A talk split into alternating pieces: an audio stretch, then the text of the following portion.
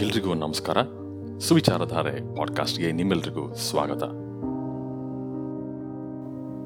ಒಂದೂರಲ್ಲಿ ಒಬ್ಬ ಸನ್ಯಾಸಿ ಇರ್ತಾನೆ. ಅವನು ಧ್ಯಾನಕ್ಕಾಗಿ ನದಿ ಮಧ್ಯ ದೋಣಿಯಲ್ಲಿ ತೆರಳಿ ಅಲ್ಲಿ ಧ್ಯಾನವನ್ನ ಮಾಡ್ತಾ ಇರ್ತಾನೆ. ಹೀಗೆ ಒಂದಿನ ನದಿ ಮಧ್ಯ ಧ್ಯಾನ ಮಾಡ್ತಾ ಇರಬೇಕಾದ್ರೆ ಏನೋ ಒಂದು ವಸ್ತು ತಾಗಿದ ಹಾಗೆ ಆಗುತ್ತೆ. ಸಾಧು ಅದನ್ನ ನಿರ್ಲಕ್ಷಿಸ್ತಾನೆ. ಹಾಗೂ ಧ್ಯಾನದಲ್ಲಿ ಮಗ್ನನಾಗ್ತಾನೆ. ಸ್ವಲ್ಪ ಸಮಯದ ನಂತರ ಮತ್ತೆ ಏನೋ ಒಂದು ವಸ್ತು ಬಂದು ತಾಗದಂಗಾಗತ್ತೆ. ಈ ಬಾರಿ ಸಾಧು ಸ್ವಲ್ಪ ಸಿಟ್ಟುಗೊಳ್ತಾನಾದರೂ ತನ್ನ ಧ್ಯಾನವನ್ನು ಮುಂದುವರಿಸ್ತಾನೆ. ಮೂರನೇ ಬಾರಿಯೂ ಅದೇ ವಸ್ತು ಸಾಧುವಿನ ದೋಣಿಗೆ ತಾಗುತ್ತೆ. ಆವಾಗ ಸಾಧುವಿಗೆ ಸಿಟ್ಟು ಬಂದು, ಇನ್ನೇನು ಬೈಬೇಕು ಅನ್ನುವಷ್ಟರಲ್ಲಿ ಆ ಸಾಧುವಿನ ಕಣ್ಣೆದುರಿಗೆ ಒಂದು ಖಾಲಿ ದೋಣಿ ಕಾಣಿಸ್ತದೆ. ಆ ದೋಣಿ ಹಗ್ಗವನ್ನ ಕಳಚಿಕೊಂಡು ಹಾಗೆ ನದಿಯಲ್ಲಿ ತೇಲ್ತಾ ತೇಲ್ತಾ ಬಂದು ಸನ್ಯಾಸಿಯ ದೋಣಿಗೆ ತಾಗ್ತಾ ಇರುತ್ತೆ. ಆ ಸನ್ಯಾಸಿಗೆ ಸ್ವಲ್ಪ ಕಾಲ ಮಾತೆ ಹೊರಡೋದಿಲ್ಲ. ಈ ಖಾಲಿ ದೋಣಿ ನನ್ನ ಸಿಟ್ಟನ್ನ ಪ್ರಚೋದಿಸಿದ್ದು ಮಾತ್ರ. ಈ ಸಿಟ್ಟೆನ್ನುವುದು ನನ್ನೊಳಗೆ ಇದೆ ಅನ್ನುವ ಸತ್ಯವನ್ನ ಆತ ಕಂಡುಕೊಳ್ತಾನೆ. ನಂತರದ ದಿನಗಳಲ್ಲಿ ಸಿಟ್ಟನ್ನ ಪ್ರಚೋದಿಸುವಂತ ಯಾವುದೇ ಘಟನೆಗಳು ನಡೆದರೂ ಆ ಸನ್ಯಾಸಿ ಅವೆಲ್ಲವನ್ನು ಖಾಲಿ ದೋಣಿ ಎಂದು ಪರಿಗಣಿಸಿ ತನ್ನ ಸಿಟ್ಟನ್ನ ನಿಯಂತ್ರಿಸಿಕೊಳ್ತಾ ಇದ್ದ.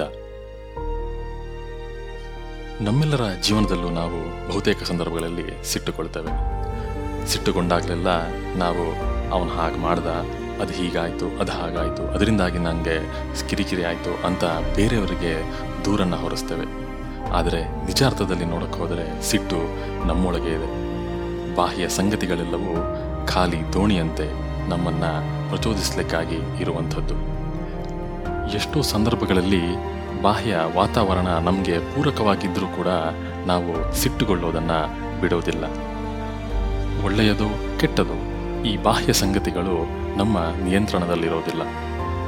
ಆದರೆ ಈ ಸಂಗತಿಗಳಿಂದ ಪ್ರಚೋದನೆಗೊಳಪಟ್ಟು ಸಿಟ್ಟುಗೊಳ್ಳೋದು ಅಥವಾ ಬಿಡೋದು ನಮ್ಮ ಕೈಯಲ್ಲಿರುತ್ತೆ.